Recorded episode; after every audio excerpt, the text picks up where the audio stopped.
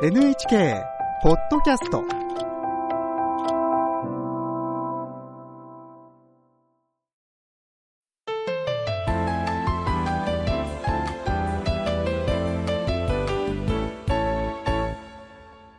健康ライフテーマは中高年の心と体を守るです。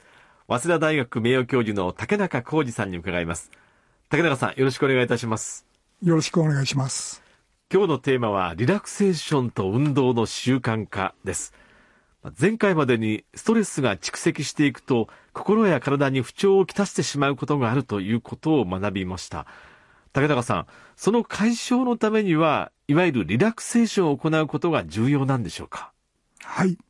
心身ともにストレスを抱えた場合うつ状態や焦燥感などの心の反応が現れます。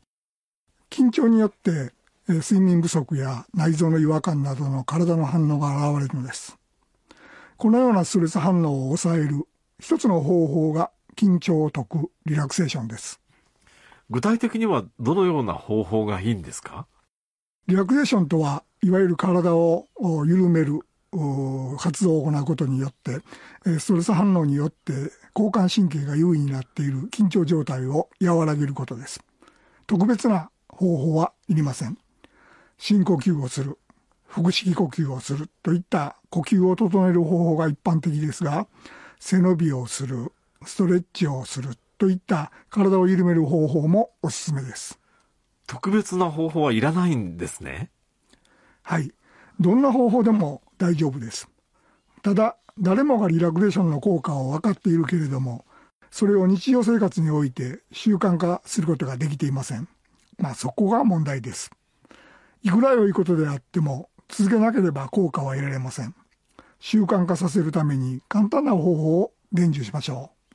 それは行動計画を事前に立てて実行することです。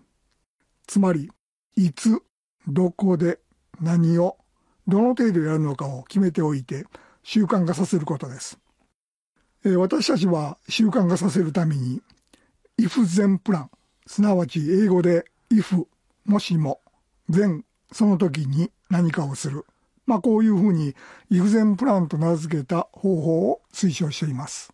どういうものなんですか？if 全プランとは日常生活においてこういうきっかけや合図になることに遭遇すればつまり if 部分が起これば続けてこれこれこういうふうな活動つまり全部分を行うというようにあらかじめ if 部分と組み合わせやすい全部分を決めておくことで行動変容を確実なものにしようとしてます例えばあ if 部分として車に乗ったらその際に全部分としてシートベルトをつける if お風呂場で服を脱いだら全体重計に乗って体重をチェックするというのもありますね。うん。if もし何々があれば全何々をしようっていう事前に事柄と活動を決めておくということですね。まあ、言ってみれば良いことを、まあ、ルーティン化するということなんですね。はい。例えば if 会社に着いたら全深呼吸をする if トイレに立ったら全背伸びをするなど具体的に if と全を決めておくことが重要です確かにこう決めておくと習慣化できるような気がしますねこうした if 全プランは気分の不調時に効果を発揮することが分かっています。例えば if 心配事が頭に浮かんだら全深呼吸をする。if 気分が重いと感じたら全ストレッチをするなどです。メンタルヘルスに問題がある人は気分の良い時にしか何かの活動をしないでいます。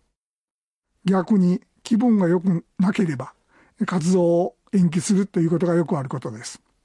まあ、それでは問題の解決にはつながりません。気分の状態に関係なくリラクセーションを行うことが重要です。なるほどね。これあの、リラクセーションとは別に運動の実践もストレス緩和に重要なんでしょうか？もちろんです。